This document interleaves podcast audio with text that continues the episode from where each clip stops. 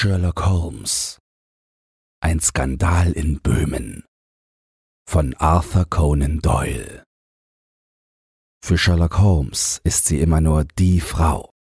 Ich habe kaum gehört, dass er sie anders genannt hätte.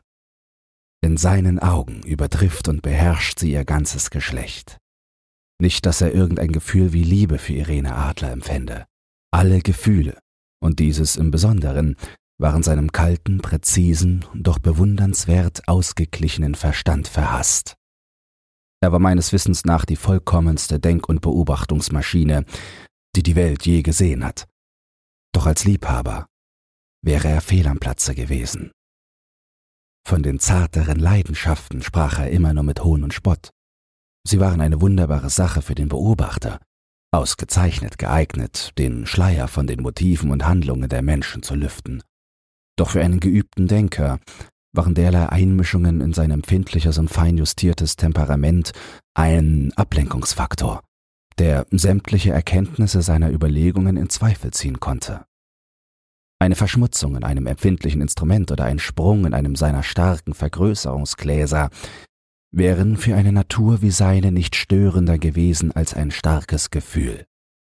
Und doch gab es für ihn diese einzige Frau, und diese Frau war die verstorbene Irene Adler, von zweifelhaftem und fragwürdigem Andenken. Ich hatte Holmes in letzter Zeit selten gesehen. Meine Heirat hatte unsere Wege getrennt. Mein vollkommenes Glück und die häuslichen Angelegenheiten, die einen Mann, der sich zum ersten Mal als Oberhaupt eines eigenen Haushalts wiederfindet, gänzlich in Anspruch zu nehmen, erforderten meine volle Aufmerksamkeit während Holmes, der jegliche Art von Gesellschaft mit seiner ganzen Bohemienseele verabscheute, in unserer Unterkunft in der Baker Street zurückblieb, vergraben in seinen alten Büchern und von Woche zu Woche wechselnd zwischen Kokain und Ehrgeiz, der Betäubung durch die Droge und der feurigen Energie seiner leidenschaftlichen Natur.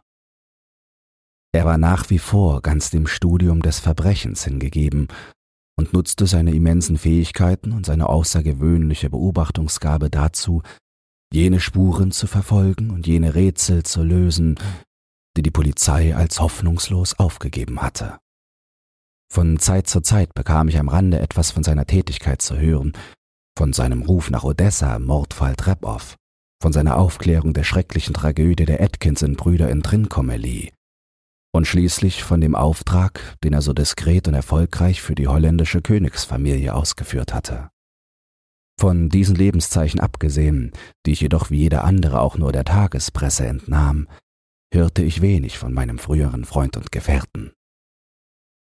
Eines Abends, es war der 20. März 1888, führte mich mein Heimweg von einem Hausbesuch, ich hatte inzwischen eine eigene Praxis, durch die Baker Street als ich an der vertrauten Tür vorbeikam, die in meiner Erinnerung für immer so eng mit meiner Brautwerbung verbunden ist und auch mit den düsteren Ereignissen der Studie in Scharlachrot, ergriff mich der brennende Wunsch, Holmes wiederzusehen und zu erfahren, womit er gerade seine außerordentlichen Fähigkeiten beschäftigte.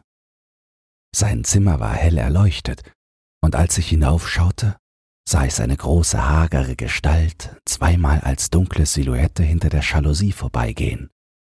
Er ging schnell und ungeduldig im Zimmer auf und ab, den Kopf auf die Brust gesenkt und die Hände hinter dem Rücken verschränkt. Mir, der ich jede seiner Stimmungen und Gewohnheiten kannte, verrieten seine Haltung und sein Benehmen alles. Er war wieder bei der Arbeit. Er war aus seinen Drogenträumen aufgetaucht und auf einer heißen Spur in irgendeinem neuen Rätsel.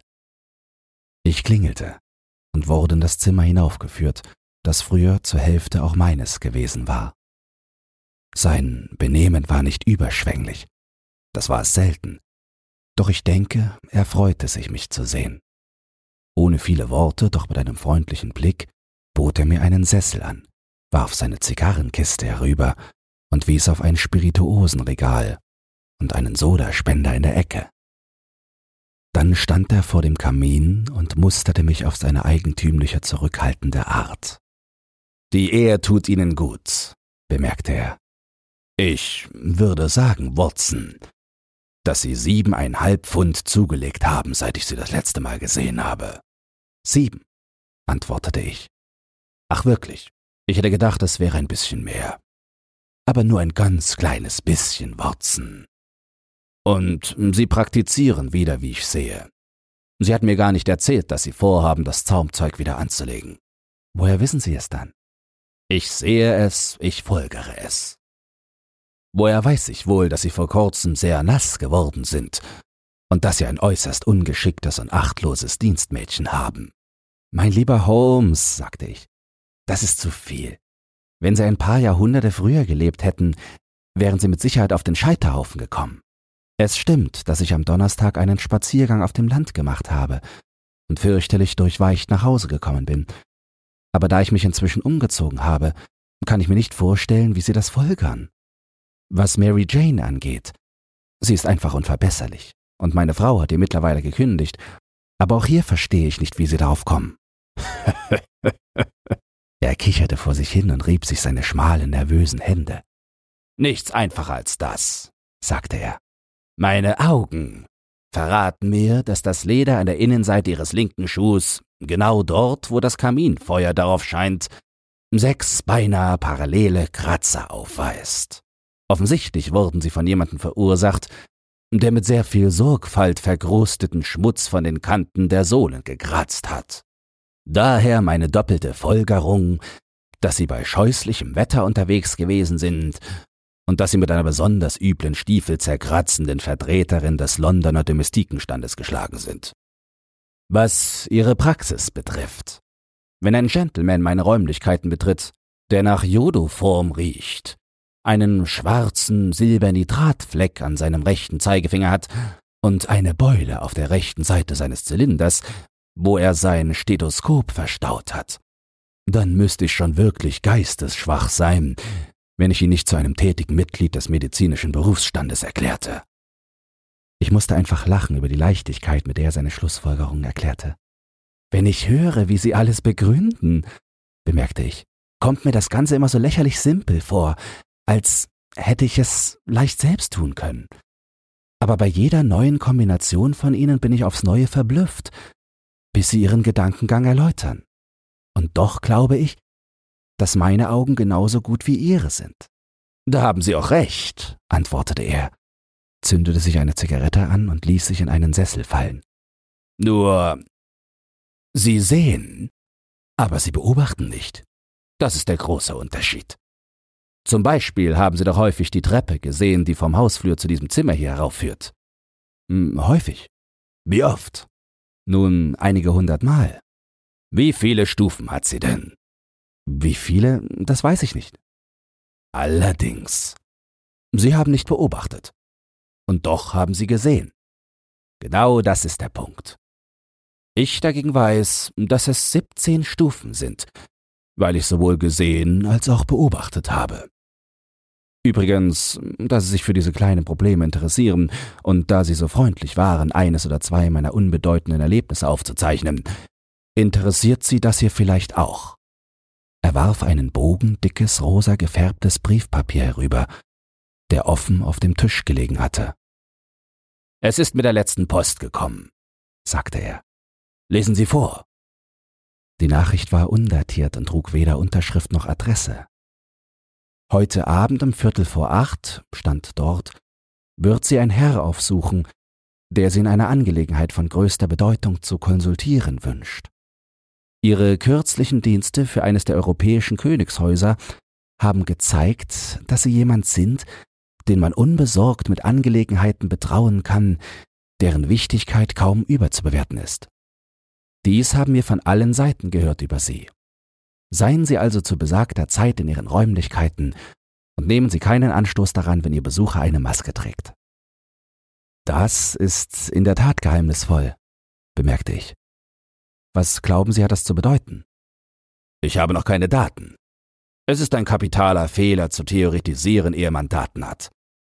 Unvernünftigerweise verdreht man dann die Fakten, damit sie zu den Theorien passen, anstatt seine Theorien den Fakten anzupassen. Aber der Brief selbst, was folgern Sie daraus? Ich untersuchte die Handschrift und das Schreibpapier genau. Hm, der Mann, der das geschrieben hat, ist anscheinend wohlhabend. Bemerkte ich und gab mir Mühe, die Vorgehensweise meines Freundes nachzuahmen. Solches Papier bekommt man nicht für weniger als eine halbe Krone, das Paket zu kaufen. Es ist ungewöhnlich stark und steif. Ungewöhnlich. Das ist genau das richtige Wort, sagte Holmes. Es ist überhaupt kein englisches Papier. Halten Sie es gegens Licht. Ich tat es und sah ein großes E mit einem kleinen G, ein P sowie ein großes G mit einem kleinen T, die in das Papier eingewebt waren. Was meinen Sie dazu? fragte Holmes. Der Name des Schreibers ohne Zweifel. Oder besser sein Monogramm. Mitnichten. Das G mit dem kleinen T steht für das deutsche Wort Gesellschaft. Das ist eine gebräuchliche Abkürzung wie unser CO für Company. P steht natürlich für Papier. Nun zu dem EG. Werfen wir mal einen Blick in unser kontinentales Geographielexikon. Er nahm einen schweren braunen Band vom Regal. Eglov, Eglonitz, hier haben wir's. Egria, auch Eger genannt. Es liegt in einem deutschsprachigen Land. In Böhmen, nicht weit von Karlsbad, bekannt als der Ort von Wallensteins Tod. Außerdem für seine zahlreichen Glasfabriken und Papiermühlen. mein Junge, was halten Sie davon? Seine Augen funkelten, und er ließ eine große, blaue, triumphale Wolke von seiner Zigarette aufsteigen. Das Papier wurde in Böhmen hergestellt, sagte ich. Haargenau. Und der Mann, der den Brief geschrieben hat, ist ein Deutscher. Fällt Ihnen die ungewöhnliche Konstruktion des Satzes auf? Dies haben wir von allen Seiten gehört über Sie. Ein Franzose oder Russe könnte das nicht geschrieben haben. Nur der Deutsche ist so unhöflich zu seinen Verben. Es bleibt also nur noch herauszufinden, was dieser Deutsche will, der auf böhmischem Papier schreibt und es vorzieht, eine Maske zu tragen, anstatt sein Gesicht zu zeigen. Und hier kommt er auch schon, wenn ich mich nicht irre, um all unsere Zweifel auszuräumen. Während er sprach, waren das laute Klappern von Pferdehufen und das Schleifen von Rädern gegen den Bordstein zu hören, gefolgt von einem heftigen Zug an der Klingel. Holmes pfiff. Ein Zweispänner dem Geräusch nach, sagte er. Ja, fuhr er fort, indem er aus dem Fenster schaute. Ein hübscher kleiner Braum und ein paar Schönheiten. 150 Guineas das Tier. Dieser Fall verspricht zumindest Geld, Watson, auch wenn sonst nichts dran sein sollte. Ich denke, ich sollte wohl besser gehen, Holmes. Auf keinen Fall, Doktor. Bleiben Sie, wo Sie sind. Ich bin doch verloren ohne meinen Baswell. Und das hier verspricht, interessant zu werden. Wäre doch schade, es zu verpassen. Aber Ihr Klient, machen Sie sich seinetwegen keine Sorgen. Ich werde vielleicht Ihre Hilfe brauchen und er genauso. Hier kommt er. Setzen Sie sich in diesen Sessel, Doktor, und schenken Sie uns Ihre größte Aufmerksamkeit. Die langsamen und schweren Schritte, die auf der Treppe und im Flur zu hören gewesen waren, verstummten direkt vor der Tür. Dann ertönte ein lautes und autoritäres Klopfen. Herein, sagte Holmes. Ein Mann trat ein, der kaum kleiner als zwei Meter gewesen sein konnte und den Brustkorb und die Gliedmaßen eines Herkules besaß. Seine Kleidung war auf eine Art und Weise prunkvoll, die in England fast schon als schlechter Geschmack betrachtet werden würde. Dicke Streifen aus Astrachen liefen quer über die Ärmel und die Revers seines zweireihigen Rockes, während der dunkelblaue Umhang, der über seine Schultern geworfen war, mit feuerroter Seide gefüttert war und am Hals von einer Brosche aus einem einzelnen leuchtenden Beryll zusammengehalten wurde. Stiefel, die bis zur Mitte der Waden hinaufreichten und oben am Schaft mit dichtem braunem Pelz besetzt waren, vollendeten den Eindruck von barbarischer Opulenz, den seine ganze Erscheinung vermittelte. Er hielt einen breitkrempigen Hut in der Hand, und im Gesicht trug er eine schwarze Augenmaske, die bis über die Wangenknochen reichte und die er offenbar eben erst angelegt hatte. Denn als er eintrat, war seine Hand noch zu ihr erhoben. Dem unteren Teil seines Gesichtes nach schien er ein Mann von starkem Charakter zu sein, mit einer vollen, hängenden Unterlippe und einem langen, geraden Kinn, das Entschlossenheit bis hin zur Sturheit vermuten ließ. Sie haben meinen Brief erhalten? Fragte er mit tiefer, rauer Stimme und einem starken deutschen Akzent. Ich hatte Ihnen geschrieben, dass ich kommen würde.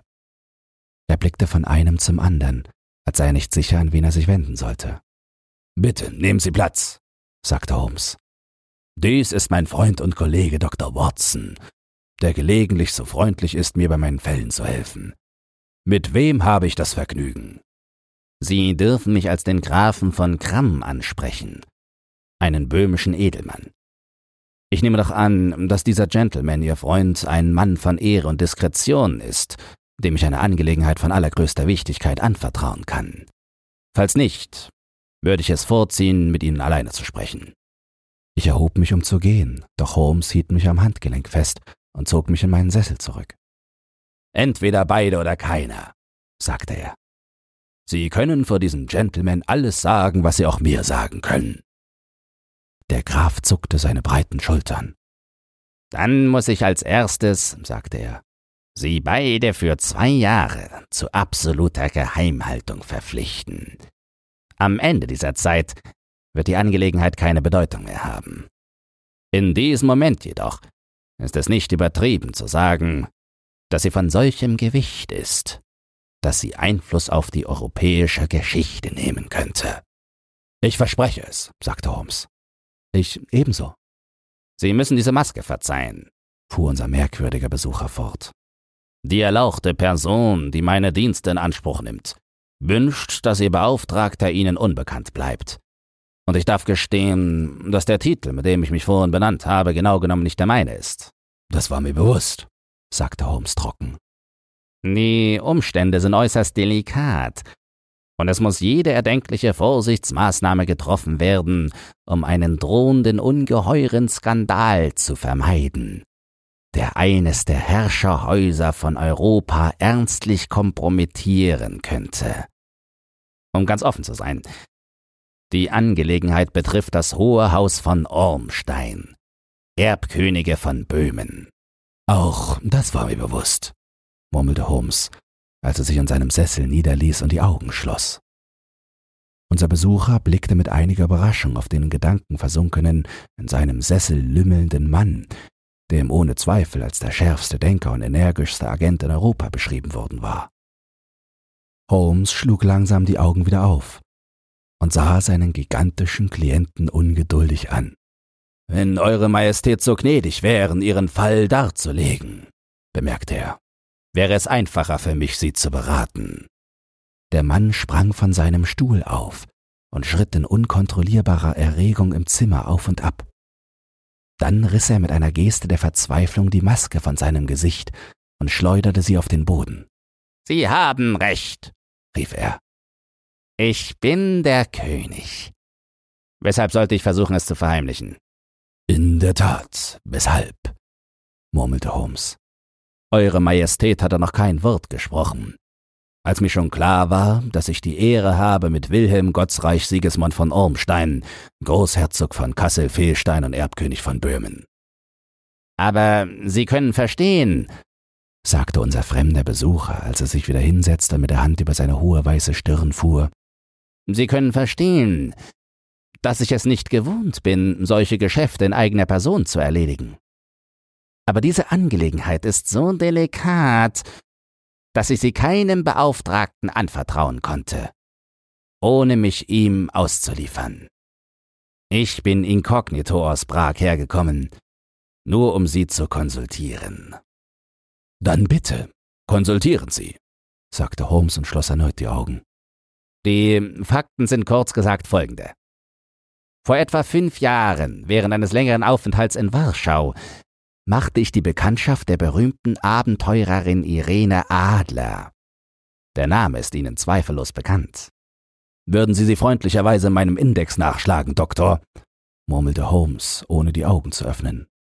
Seit vielen Jahren schon sammelte er systematisch Zeitungsartikel über alles Mögliche und jedermann, so dass es schwierig war, ein Thema oder eine Person zu nennen, über die er nicht augenblicklich Informationen zur Hand gehabt hätte.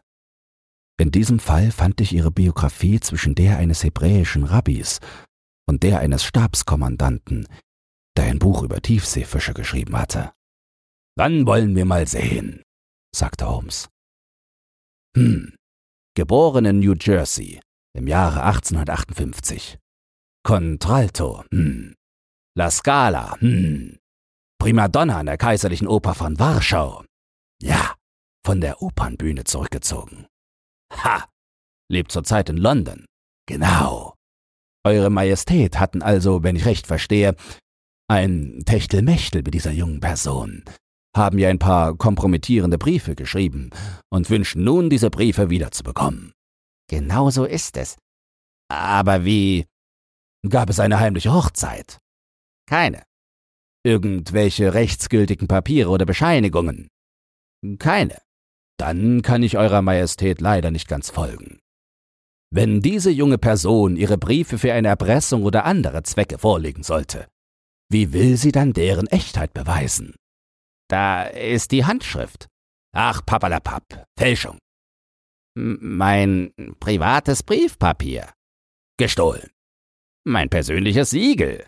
Nachgemacht. Meine Fotografie. Gekauft. Wir sind beide auf dem Foto. Oh je, das ist allerdings schlecht. Da haben Eure Majestät in der Tat eine Indiskretion begangen. Ich war verrückt, wahnsinnig. Sie haben sich ernsthaft kompromittiert. Ich war damals erst Kronprinz. Ich war noch jung. Ich bin jetzt gerade 30. Das Foto muss zurückgeholt werden. Das haben wir schon versucht und sind gescheitert. Eure Majestät werden bezahlen müssen. Es muss gekauft werden. Sie will nicht verkaufen. Dann eben gestohlen. Fünf Versuche sind schon unternommen worden. Zweimal haben Einbrecher in meinem Auftrag ihr Haus durchsucht. Einmal haben wir ihr Gepäck umgeleitet, als sie auf Reisen war. Zweimal ist sie auf der Straße überfallen worden. Alles ohne Erfolg. Keine Spur davon? Nicht die geringste. Holmes lachte. Das ist wirklich ein hübsches kleines Problem, sagte er. Aber für mich ein sehr ernstes, erwiderte der König tadelnd. Sehr ernst, in der Tat. Und was hat sie mit der Fotografie vor? Mich zu ruinieren. Und wie? In Kürze findet meine Hochzeit statt. Davon habe ich gehört. Mit Clotilde Lothmann von Sachsen-Meiningen, der zweiten Tochter des Königs von Skandinavien. Vielleicht wissen Sie von den strengen Prinzipien Ihrer Familie. Sie selbst ist die Wohlständigkeit in Person. Der Schatten eines Zweifels an meiner Ehrbarkeit würde die Sache zunichte machen. Und Irene Adler droht damit, Ihnen das Foto zu schicken. Und sie wird es tun. Ich weiß, dass sie es tun wird. Sie kennen sie nicht, aber sie hat ein Herz aus Stahl. Sie hat das Gesicht der schönsten aller Frauen und den Verstand des entschlossensten aller Männer. Es gibt nichts, was sie nicht tun würde, nur damit ich keine andere Frau heirate. Nichts. Sind Sie sicher, dass sie es nicht schon geschickt hat? Ich bin sicher. Und weshalb? Weil sie gesagt hat, dass sie es an dem Tag schicken würde, an dem die bevorstehende Vermählung bekannt gegeben wird. Das wird nächsten Montag sein. Ach, dann haben wir noch drei Tage, sagte Holmes mit einem Gähnen. Das ist günstig, da ich momentan mit ein, zwei wichtigen Sachen beschäftigt bin. Eure Majestät werden doch bestimmt bis auf weiteres in London bleiben. Sicher. Sie finden mich in Langham unter dem Namen Graf von Gramm. Dann werde ich Ihnen ein paar Zeilen schreiben, um Sie wissen zu lassen, wie wir vorankommen. Bitte tun Sie das. Ich werde mit größter Ungeduld darauf warten. Dann wäre da noch die Frage des Geldes. Sie haben freie Hand. Absolut. Ich sage Ihnen, ich würde eine der Provinzen meines Königreiches dafür geben, dieses Foto zu bekommen. Und für Spesen?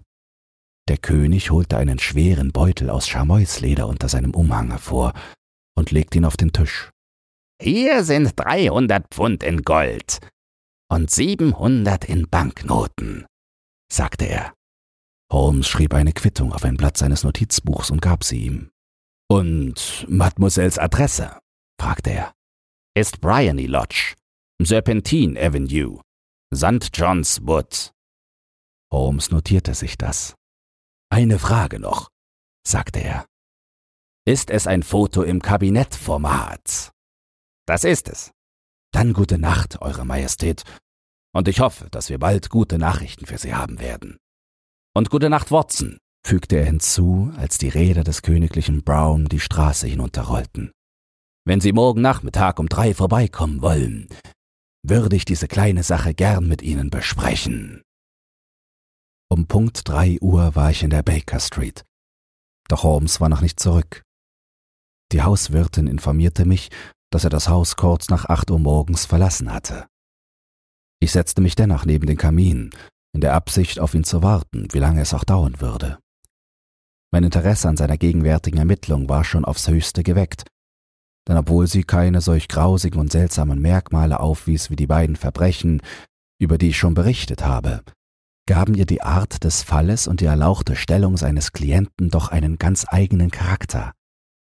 Und vom Wesen der Ermittlung, mit der mein Freund gerade beschäftigt war, einmal ganz abgesehen, war da etwas an seinem souveränen Erfassen einer Situation und seinem scharfsinnigen und alles durchdringenden Denken, dass es mir zu einer Freude machte, seine Arbeitsweise zu studieren und die flinken, subtilen Methoden zu verfolgen, mit denen er selbst die undurchschaubarsten Rätsel entwirrte. Ich war derart an seinen unweigerlichen Erfolg gewöhnt, dass mir die bloße Möglichkeit seines Versagens schon gar nicht mehr in den Sinn kam. Es war schon kurz vor vier, als die Tür aufging und ein betrunken wirkender Stallknecht mit ungepflegten Koteletten, gerötetem Gesicht und schäbiger Kleidung ins Zimmer kam. So sehr ich an die erstaunlichen Fähigkeiten meines Freundes im Gebrauch von Verkleidungen gewöhnt war, musste ich doch dreimal hinschauen, um mich zu überzeugen, dass es wirklich er war. Mit einem Nicken verschwand er im Schlafzimmer, aus dem er fünf Minuten später im Tweedanzug und respektabel wie eh und je wieder erschien. Die Hände in den Taschen streckte er die Beine vor dem Feuer aus und lachte ein paar Minuten lang herzlich. also sowas, rief er, dann keuchte und lachte er aufs Neue, bis er sich schließlich schlaff und hilflos im Sessel zurücklegen musste. Was ist denn los? Es ist einfach zu komisch. Ich bin sicher, Sie würden nie erraten, womit ich meinen Vormittag zugebracht habe, oder was ich schließlich getan habe. Ich habe keine Ahnung. Ich nehme an, Sie haben die Gewohnheiten und vielleicht auch das Haus von Miss Irene Adler ausgekundschaftet. Genau das. Aber was danach kam, war ziemlich ungewöhnlich. Ich will es Ihnen erzählen. Ich bin heute Morgen kurz nach acht aus dem Haus, in der Rolle eines arbeitslosen Stallburschen. Es gibt eine wunderbare Kameradschaft und Freimaurerei unter den Pferdeleuten, Seien Sie einer von ihnen, und Sie werden alles wissen, was es zu wissen gibt. Die Bryony Lodge habe ich schnell gefunden. Es ist ein Schmuckstück von einer Villa mit einem Garten dahinter, aber vorne reicht sie bis ganz an die Straße. Zwei Stockwerke. Sicherheitsschloss an der Tür. Großes Wohnzimmer auf der rechten Seite, gut eingerichtet, mit langen Fenstern fast bis zum Boden und diesen lächerlichen englischen Fensterriegeln, die ein Kind aufbekommen würde. Drinnen war nichts Bemerkenswertes, abgesehen davon, dass man vom Dach des Kutschenhauses aus das Flurfenster erreichen könnte. Ich bin herumgegangen und habe mir das Haus von allen Seiten genau angesehen, aber ohne sonst noch etwas Interessantes zu bemerken. Dann bin ich die Straße entlang geschlendert und habe entdeckt, dass sich wie erwartet in einer Gasse, die an einer der Gartenmauern entlangläuft, ein Stall befindet. Ich habe den Stallknechten beim Striegeln ihrer Pferde geholfen und dafür zwei Pence, ein Glas halb und halb, zwei Füllungen Schacktabak und so viele Informationen über Miss Adler, wie ich mir nur wünschen konnte, erhalten. Ganz zu schweigen von einem halben Dutzend anderer Leute aus der Nachbarschaft, die mich nicht im geringsten interessieren, aber deren Lebensgeschichten ich mir gezwungenermaßen trotzdem anhören musste. Und was gibt es über Irene Adler? fragte ich. Oh, Sie hat sämtlichen Männern dort drüben den Kopf verdreht. Sie ist das niedlichste Ding mit einer Haube auf diesem Planeten. Sagen jedenfalls die Männer in den Serpentinställen. Sie führt ein ruhiges Leben, singt auf Konzerten, fährt jeden Tag um fünf spazieren und kommt um Punkt sieben zum Abendessen zurück. Geht selten zu anderen Zeiten weg, außer wenn sie singt. Hat nur einen einzigen männlichen Besucher, aber der kommt ziemlich oft. Er ist dunkelhaarig, gut aussehend und fesch, besucht sie jeden Tag und oft auch zweimal. Es ist ein Mr. Godfrey Norton aus dem Innertempel. Da sehen Sie, was für ein Vorteil es ist, einen Kutscher als Vertrauten zu haben. Sie haben ihn schon ein Dutzend Mal von den Serpentinstellen nach Hause gefahren und wussten alles über ihn. Als ich mir alles angehört hatte, was sie zu erzählen hatten, bin ich wieder in der Nähe der Bryony Lodge auf und ab gegangen und habe mir meinen Schlachtplan überlegt. Dieser Godfrey Norton war mit Sicherheit ein wichtiger Faktor in der Sache. Er war Rechtsanwalt. Das klang ominös. Was für eine Beziehung bestand zwischen den beiden? Und was war der Zweck seiner häufigen Besuche? War sie seine Klientin, seine Bekannte oder seine Geliebte? Falls ersteres, dann hatte sie wahrscheinlich das Foto bei ihm hinterlegt. Im letzteren Fall war das weniger wahrscheinlich. Von dieser Frage hing es ab, ob ich meine Arbeit bei der Bryony Lodge fortsetzen oder meine Aufmerksamkeit den Räumlichkeiten des Gentleman im Tempel zuwenden sollte. Das war ein kniffliger Punkt, und er erweiterte das Feld für meine Ermittlungen. Hm, ich fürchte, ich langweile Sie mit diesen Einzelheiten, aber ich muss Ihnen meine kleinen Schwierigkeiten darlegen, damit Sie die Situation verstehen. Ich verstehe Sie vollkommen, antwortete ich. Ich war immer noch dabei, die Sache abzuwägen, als eine Hansom-Kutsche vor der Bryony Lodge vorfuhr und ein Gentleman heraussprang. Er war bemerkenswert gut aussehend dunkelhaarig, mit schmalem Gesicht und Schnurrbart, eindeutig der Mann, von dem ich gehört hatte. Er schien in großer Eile zu sein, rief dem Kutscher zu, er solle warten und stürmte an dem Hausmädchen, das die Tür öffnete, vorbei, als sei er dort zu Hause. Er war etwa eine halbe Stunde im Haus, und ich konnte ihn ein paar Mal kurz durch die Fenster im Wohnzimmer sehen, wie er auf und ab ging, aufgeregt redete und mit den Armen wedelte. Von ihr konnte ich nichts sehen. Schließlich kam er wieder heraus und sah sogar noch beunruhigter aus als zuvor. Als er zur Kutsche kam, zog er eine goldene Uhr aus der Tasche und schaute mit ernstem Gesicht darauf. Fahren Sie wie der Teufel, rief er. Zuerst zu Gross und Hanky in der Regent Street und dann zur Kirche St. Monica in der Edgware Road.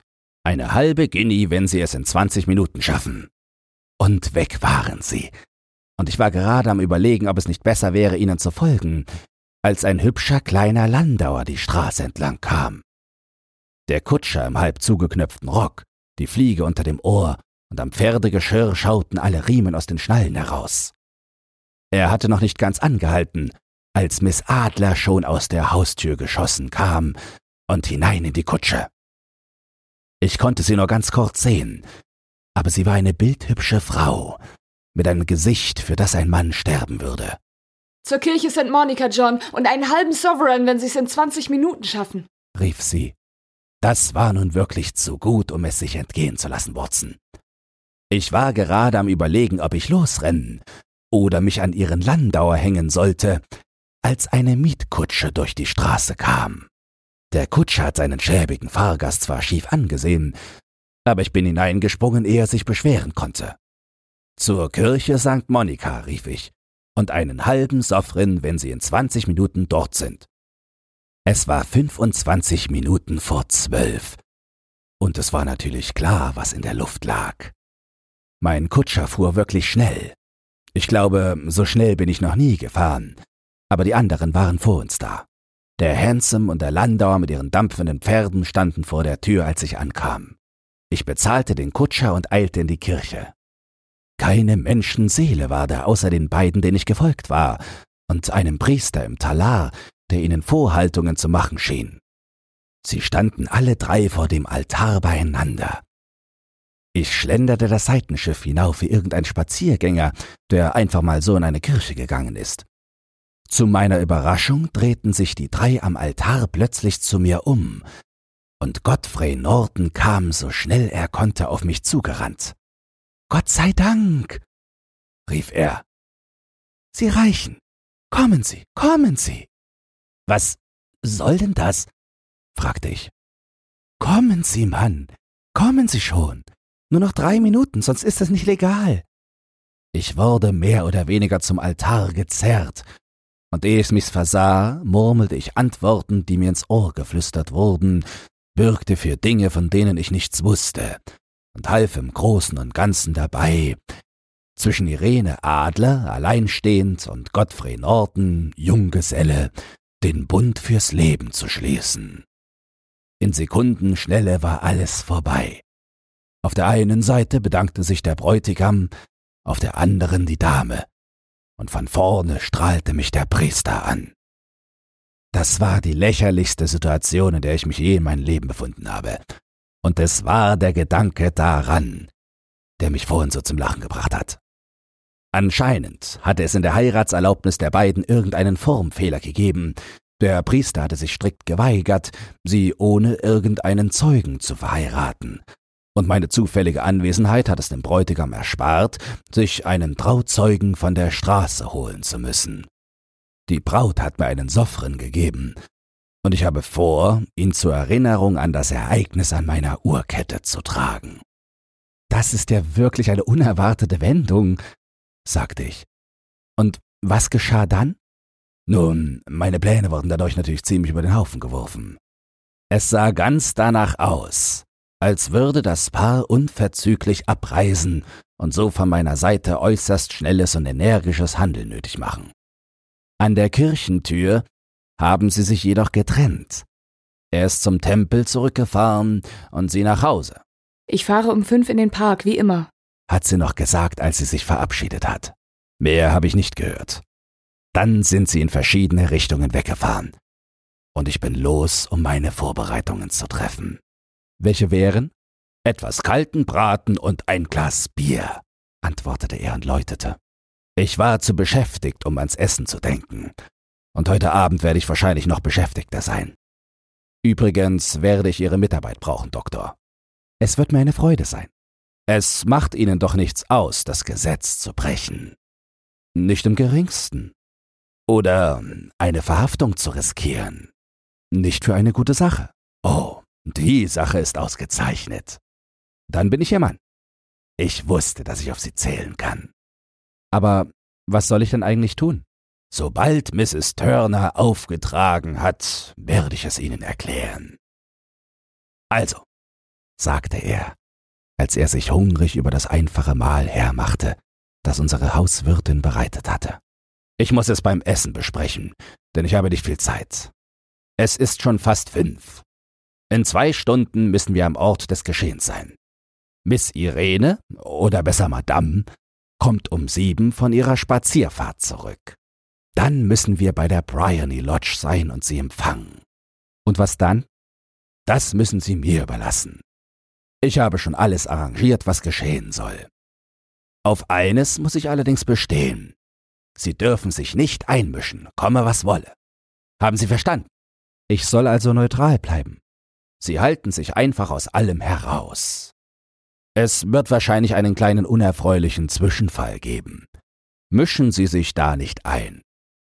Es wird damit enden, dass ich ins Haus getragen werde. Vier oder fünf Minuten später wird das Wohnzimmerfenster aufgehen. Sie postieren sich dann möglichst nah an diesem Fenster. Hm, jawohl. Sie behalten mich im Auge, denn Sie werden mich sehen können. Jawohl. Und wenn ich meine Hand hebe. So, werfen Sie das, was ich Ihnen gleich geben werde, ins Zimmer und geben gleichzeitig Feueralarm. Können Sie mir folgen? Voll und ganz. Es ist nichts Besonderes sagte er und zog eine lange zigarrenförmige Rolle aus der Tasche. Nur eine gewöhnliche Klempner-Rauchbombe mit Zündern an beiden Enden, damit sie sich selbst entzündet. Das ist ihre ganze Aufgabe. Wenn sie ihren Feueralarm geben, werden ihn eine ganze Anzahl Leute aufgreifen. Dann können sie zum Ende der Straße gehen und ich werde zehn Minuten später bei ihnen sein. Ich hoffe doch, dass alles klar ist. Ich bleibe neutral. Stelle mich vors Fenster, behalte sie im Auge und auf ihr Zeichen werfe ich dieses Ding hinein. Dann gebe ich Feueralarm und warte auf sie an der Ecke. Genau. Sie können sich ganz auf mich verlassen. Ausgezeichnet.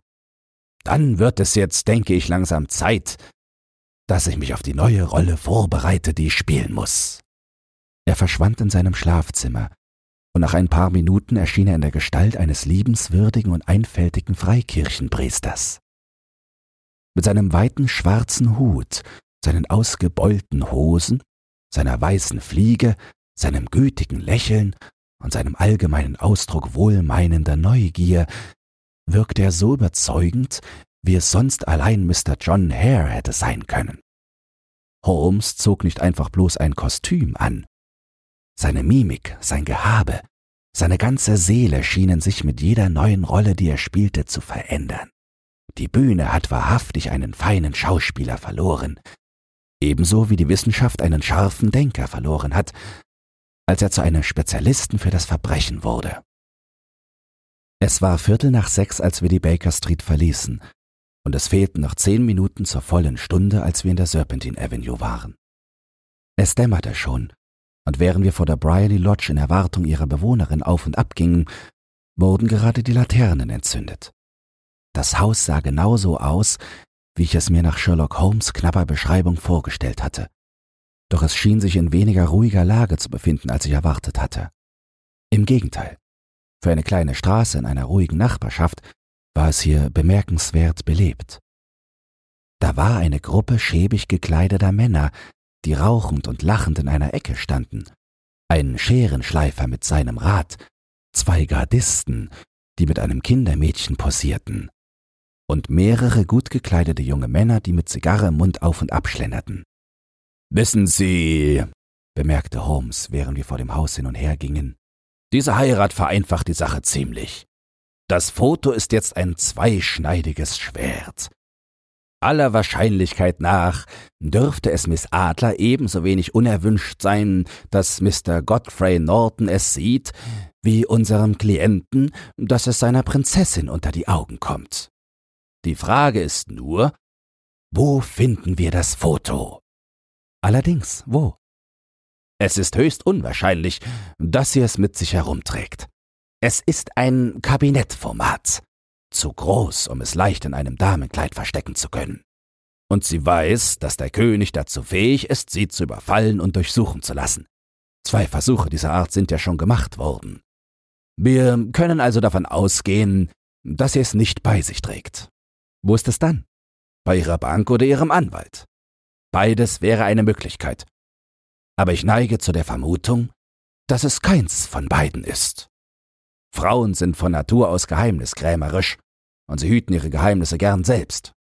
Weshalb sollte sie das Foto jemand anderem geben? Sich selbst kann sie vertrauen, aber sie könnte nicht voraussehen, welcher indirekte oder politische Einfluss möglicherweise auf einen Geschäftsmann ausgeübt werden mag. Außerdem bedenken Sie, dass sie sich entschlossen hat, es in ein paar Tagen zu benutzen. Es muss dort sein, wo sie jederzeit Zugang dazu hat. Es muss in ihrem eigenen Haus sein. Aber dort ist doch schon zweimal eingebrochen worden. Und wenn schon. Die wussten doch gar nicht, wo sie suchen sollten. Und wo werden Sie suchen? Ich werde überhaupt nicht suchen. Was dann? Ich werde es mir von ihr zeigen lassen. Aber sie wird sich weigern. Das wird sie nicht können. Aber ich höre Räder klappern. Es ist ihre Kutsche. Also, Befolgen Sie jetzt haargenau meine Anweisungen. Noch während er sprach, fiel das Licht von Kutschenlaternen um die Ecke der Straße. Es war ein hübscher kleiner Landauer, der ratternd vor die Tür der Bryony Lodge rollte. Als er anhielt, rannte einer der Herumtreiber aus der Ecke herbei, um die Tür zu öffnen, in der Hoffnung, sich einen Groschen zu verdienen, doch er wurde von einem der anderen Herumtreiber zur Seite gedrängt, der in derselben Absicht hinzugeeilt war. Ein wilder Streit brach aus, der von den beiden Gardisten noch verstärkt wurde, welche sich auf die Seite des einen Gammlers schlugen, und vor dem Scherenschleifer, der ebenso hitzig die Gegenpartei ergriff. Irgendjemand schlug als erster zu, und im nächsten Moment befand sich die Dame, die aus ihrer Kutsche gestiegen war, inmitten eines kleinen Haufens raufender Männer, die mit Fäusten und Stöcken wild aufeinander einprügelten. Holmes stürzte sich in das Getümmel, um die Dame zu beschützen, doch als er sie erreichte, stieß er einen Schrei aus und fiel zu Boden. Blut strömte ihm übers Gesicht. Nach seinem Sturz machten sich die Gardisten in die eine Richtung und die Gammler in die andere davon, während einige besser gekleidete Leute, die der Rauferei zugesehen hatten, ohne sich zu beteiligen, herbeidrängten, um der Dame zu helfen und sich um den Verletzten zu kümmern. Irene Adler, wie ich sie weiter nennen will, war die Stufen hinaufgeeilt. Doch oben blieb sie stehen. Eine wunderhübsche Silhouette vor dem Licht, das aus der Eingangshalle fiel und schaute auf die Straße zurück. Ist der arme Gentleman schwer verletzt? fragte sie. Er ist tot, riefen mehrere Stimmen. Nein, nein, er lebt noch, rief eine andere. Aber bis ins Krankenhaus schafft er es nicht mehr. Das ist ein tapferer Bursche, sagte eine Frau. Die hätten der Dame die Geldbörse und die Uhr gestohlen, wenn er nicht gewesen wäre. Das war eine Bande und eine von der ganz üblen Sorte. Ach, er atmet ja wieder. Hier auf der Straße kann er nicht liegen bleiben. Dürfen wir ihn reinbringen, gnädige Frau? Sicher. Bringen Sie ihn ins Wohnzimmer, dort ist ein bequemes Sofa. Hier entlang bitte. Langsam und feierlich wurde er in die Bryony Lodge getragen und im Herrenzimmer hingelegt, während ich den ganzen Vorgang von meinem Posten am Fenster aus beobachtete. Die Lampen waren angezündet worden, doch die Läden waren nicht geschlossen so dass ich Holmes auf der Couch liegen sehen konnte. Ich weiß nicht, ob er in diesem Moment Gewissensbisse hatte wegen der Rolle, die er spielte, doch ich weiß, dass ich selbst mich noch nie zuvor in meinem Leben so zutiefst geschämt hatte, wie beim Anblick dieses schönen Wesens, gegen das ich konspirierte, und der Güte und Freundlichkeit, mit der sie sich um den Verletzten kümmerte. Doch wäre es schwärzester Verrat Holmes gegenüber gewesen, hätte ich mich jetzt der Aufgabe, mit der er mich anbetraut hatte, verweigert.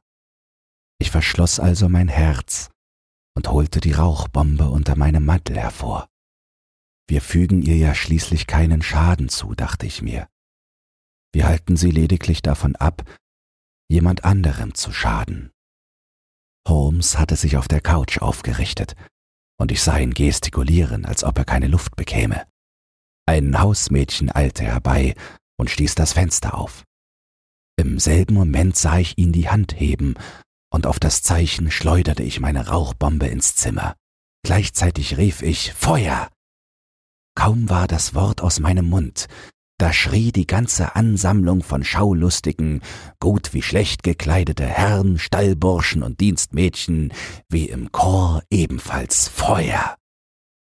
Dichte Rauchwolken breiteten sich im Zimmer aus und strömten durch das offene Fenster. Ich konnte nur ein paar rennende Gestalten erkennen, und einen Augenblick später hörte ich von drinnen Holmes Stimme, die allen versicherte, dass es falscher Alarm war.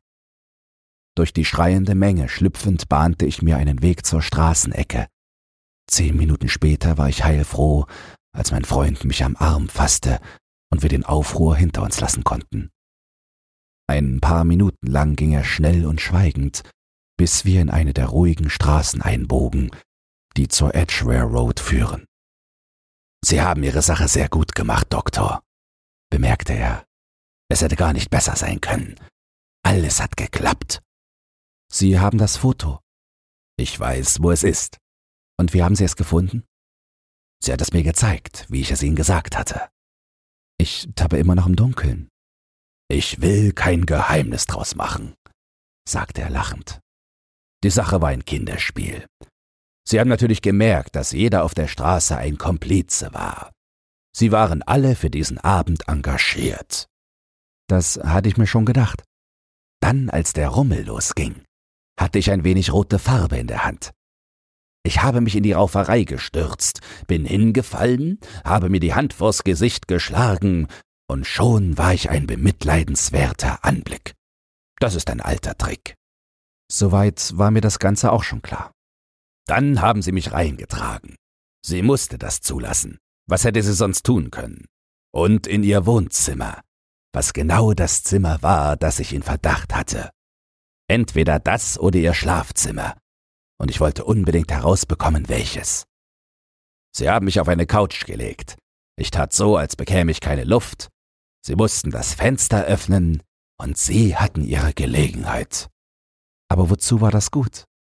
Es war das alles Entscheidende. Wenn eine Frau glaubt, dass ihr Haus brennt, eilt sie instinktiv sofort zu dem, was ihr am wertvollsten ist. Das ist ein übermächtiger Impuls, den ich schon mehr als einmal ausgenutzt habe. Im Fall des Darlington Verwechslungsskandals hat er mir sehr geholfen. Und auch in der Arnsworth Castle Sache. Eine verheiratete Frau schnappt sich ihr Baby. Eine unverheiratete greift nach ihrer Schmuckschatulle. Nun, mir war klar, dass unsere heutige Dame nichts im Haus hatte, was ihr kostbarer war als das, wonach wir suchen. Das würde sie schleunigst in Sicherheit bringen. Der Feueralarm war bewundernswert. Der Qualm und das Geschrei hätten selbst Nerven aus Stahl erschüttert. Und sie hat bestens reagiert. Das Foto ist in einer Nische hinter einem verschiebbaren Panel, gleich über dem rechten Klingelzug. Sie war augenblicklich dort, und ich habe es kurz gesehen, als sie es halb herausgezogen hat. Als ich dann gerufen habe, dass es falscher Alarm sei, hat sie es zurückgelegt einen Blick auf die Rauchbombe geworfen, ist aus dem Zimmer gerannt, und danach habe ich sie nicht mehr gesehen. Ich bin aufgestanden, habe mich entschuldigt und bin aus dem Haus geflüchtet. Fast hätte ich versucht, das Foto gleich zu holen, aber der Kutscher war hereingekommen und hat mich scharf beobachtet, also schien es mir sicherer zu warten. Überstürztes Handeln kann alles ruinieren. Und jetzt? fragte ich. Unser Auftrag ist beinahe erledigt. Morgen werde ich die Dame zusammen mit dem König besuchen. Sie können auch mitkommen, wenn Sie wollen. Man wird uns ins Wohnzimmer führen, um auf die Dame zu warten, aber wahrscheinlich wird sie bei ihrem Erscheinen weder uns noch das Foto dort vorfinden. Es dürfte seiner Majestät Vergnügen bereiten, es eigenhändig zurückzuerobern. Und wann werden Sie hingehen? Um acht Uhr morgens. Da wird sie noch nicht auf sein, so dass wir freie Bahn haben werden. Außerdem dürfen wir keine Zeit verlieren, weil sie nach dieser Heirat ihre Lebensführung und Gewohnheiten völlig ändern könnte. Ich muss dem König unverzüglich telegrafieren. Wir hatten die Baker Street erreicht und waren vor der Haustür stehen geblieben. Er suchte gerade in seinen Taschen nach dem Schlüssel, als jemand im Vorbeigehen sagte Gute Nacht, Mr. Sherlock Holmes. Es waren in diesem Moment etliche Leute auf dem Bürgersteig, doch der Gruß schien von einem schmächtigen Jugendlichen im Regenmantel gekommen zu sein, der eben vorbeigehuscht war. Diese Stimme habe ich doch schon mal gehört, sagte Holmes, als er die spärlich beleuchtete Straße hinunterstarrte. Also, ich frage mich, wer zum Teufel das gewesen sein mag. Ich übernachtete in der Baker Street, und wir saßen am nächsten Morgen gerade bei Toast und Kaffee, als der König von Böhmen ins Zimmer stürmte. Sie haben es also wirklich? rief er, indem er Holmes bei den Schultern packte und ihm gespannt ins Gesicht sah. Noch nicht. Aber Sie haben Hoffnung. Ich habe Hoffnung. Dann kommen Sie. Ich kann es kaum erwarten, aufzubrechen. Wir brauchen noch eine Kutsche. Nein, mein Brown steht draußen. Das vereinfacht natürlich die Sache. Wir gingen hinunter und machten uns ein weiteres Mal auf den Weg zur Bryony Lodge. Irene Adler hat geheiratet, bemerkte Holmes. Geheiratet? Wann? Gestern. Und wen? Einen englischen Rechtsanwalt namens Norton. Aber sie kann ihn unmöglich lieben. Ich will doch sehr hoffen, dass sie ihn liebt. Und weshalb? weil das Eure Majestät von jeglicher Furcht vor zünftiger Belästigung befreien würde. Wenn die Dame ihren Gatten liebt, dann liebt sie Eure Majestät nicht mehr. Und wenn sie Eure Majestät nicht mehr liebt, dann gibt es auch keinen Grund für sie, Euer Majestät Absichten zu sabotieren. Das ist wahr. Aber trotzdem, ach, ich wünschte, sie wäre von ebenbürtigem Stand gewesen. Welch eine Königin hätte sie abgegeben. Er verfiel in trübsinniges Schweigen, das bis zu unserem Eintreffen in der Serpentine Avenue anhielt. Die Tür der Bryony Lodge war offen, und eine ältere Frau stand auf den Stufen. Sie betrachtete uns mit sardonischem Blick, als wir aus dem Brown stiegen. Mr. Sherlock Holmes, nehme ich an, fragte sie. Ich bin Mr. Holmes, antwortete mein Freund und sah sie fragend und ziemlich erschrocken an. Tatsächlich. Meine Herrin hat mir gesagt, dass Sie wahrscheinlich kommen würden. Sie und Ihr Gemahl sind heute Morgen mit dem 5.15 Uhr Zug von Charing Cross Richtung Kontinent abgereist. Was? Sherlock Holmes taumelte rückwärts, bleich vor Ärger und Überraschung. Soll das heißen, dass sie England verlassen hat? Und zwar für immer. Und die Papiere? fragte der König heiser. Alles ist verloren. Wir werden sehen. Holmes drängte sich an der Bediensteten vorbei und eilte in den Salon, gefolgt vom König und mir selbst. Das Mobiliar war kreuz und quer verstreut, Regale waren leer gefegt und Schubladen standen offen, als hätte die Dame sie vor ihrer Flucht in größter Eile ausgeräumt. Holmes eilte zum Klingelzug, riss einen kleinen Schiebedeckel ab, steckte die Hand hinein und zog ein Foto sowie einen Brief heraus. Das Foto zeigte Irene Adler höchstpersönlich, im Abendkleid. Der Brief trug die Aufschrift An Mr. Sherlock Holmes, postlagernd. Mein Freund riss ihn auf, und wir lasen ihn alle drei gemeinsam. Er war mit zwölf Uhr letzte Nacht datiert und lautete folgendermaßen Mein lieber Mr. Sherlock Holmes, Sie haben Ihre Sache wirklich sehr gut gemacht. Sie haben mich ganz und gar hereingelegt. Bis nach dem Feueralarm hatte ich keinerlei Verdacht. Doch dann, als ich merkte, dass ich mein Geheimnis offenbart hatte, begann ich nachzudenken. Ich war schon vor Monaten vor Ihnen gewarnt worden. Mir war gesagt worden, wenn der König einen Agenten engagieren würde, dann kämen dafür nur Sie in Frage. Auch Ihre Adresse hatte man mir gegeben, doch trotz alledem haben Sie mich dazu gebracht, zu enthüllen, was Sie wissen wollten. Sogar als ich schon misstrauisch geworden war, fiel es mir schwer, von so einem lieben, netten alten Priester Böses zu denken. Aber wie Sie ja wissen, bin ich selbst eine ausgebildete Schauspielerin. Männerkostüme sind mir nicht fremd. Ich nutze oft die Freiheiten, die Sie mir geben, ich ließ sie also von John dem Kutscher bewachen, lief schnell nach oben, zog meine Ausgehsachen an, wie ich sie nenne, und war wieder unten, als sie gerade gingen. Nun, ich folgte ihnen bis zu ihrer Tür und konnte mich so davon überzeugen, dass sich in der Tat der berühmte Mr. Sherlock Holmes für mich interessierte. Dann wünschte ich ihnen eine gute Nacht, was wohl ziemlich unklug war, und machte mich dann auf den Weg zum Tempel, um meinen Gatten aufzusuchen. Wir waren beide der Ansicht, dass der beste Ausweg die Flucht ist, wenn man von so einem formidablen Gegenspieler verfolgt wird. Daher werden Sie das Nest verlassen finden, wenn Sie morgen hinkommen. Was das Foto betrifft, so kann Ihr Klient beruhigt sein. Ich liebe einen besseren Mann als ihn, und er liebt mich ebenfalls. Der König kann tun, was immer er will, ohne von einer, der er grausam Unrecht getan hat, Einspruch befürchten zu müssen. Ich behalte es nur als Waffe zu meinem eigenen Schutz und als Versicherung gegen jegliche Schritte, die er möglicherweise in der Zukunft unternehmen wird. Ich lasse ein anderes Foto zurück, das er vielleicht gerne behalten würde, und ich verbleibe, mein lieber Mr. Sherlock Holmes, zutiefst die Ihre. Irene Norton, geborene Adler. Was für eine Frau. Ach, was für eine Frau rief der König von Böhmen, als wir alle drei dieses Schreiben gelesen hatten. Habe ich Ihnen nicht gesagt, wie schnell und entschlossen sie ist? Hätte sie nicht eine bewundernswerte Königin abgegeben? Ist es nicht schade, dass sie nicht von meinem Stand ist? Nach allem, was ich von der Dame gesehen habe, scheint sie in der Tat von ganz anderem Stand zu sein als Eure Majestät, sagte Holmes kühl. Ich bedaure, dass ich Euer Majestät Sache nicht zu einem erfolgreicheren Abschluss bringen konnte. Aber ganz im Gegenteil, mein Herr, rief der König. Der Erfolg könnte gar nicht größer sein. Ich weiß, dass Sie immer zu Ihrem Wort stehen. Das Foto ist jetzt genauso sicher, als wenn es im Feuer wäre.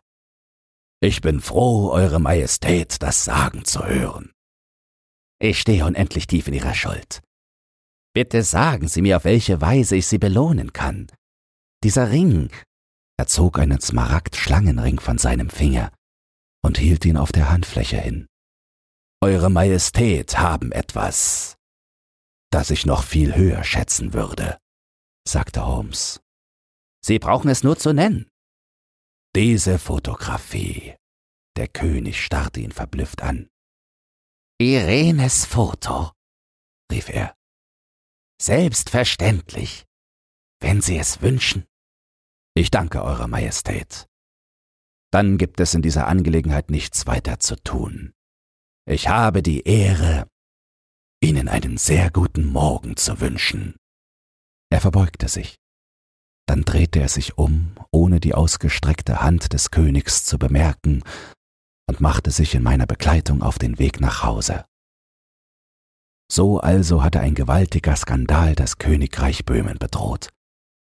Und die ausgeklügelten Pläne von Mr. Sherlock Holmes waren von einer gewitzten Frau durchkreuzt worden. Er hatte sich früher oft über die Schlauheit von Frauen lustig gemacht, doch in letzter Zeit habe ich dergleichen nicht mehr von ihm gehört. Und wenn er von Irene Adler spricht oder ihre Fotografie erwähnt, dann geschieht dies immer mit dem Ehrentitel Die Frau. Wenn dir dieses Hörbuch gefallen hat, dann teile es oder lass eine Podcast-Bewertung da. Zudem hast du die Möglichkeit, unter den Shownotes bei Spotify anhand von Umfragen und Kommentaren mitzubestimmen, wohin es mit diesem Podcast gehen soll. Du hast Lob, Kritik oder einen Textwunsch, dann lass es mich wissen. Doch nun viel Spaß beim nächsten Hörbuch und eine geruhsame Nacht.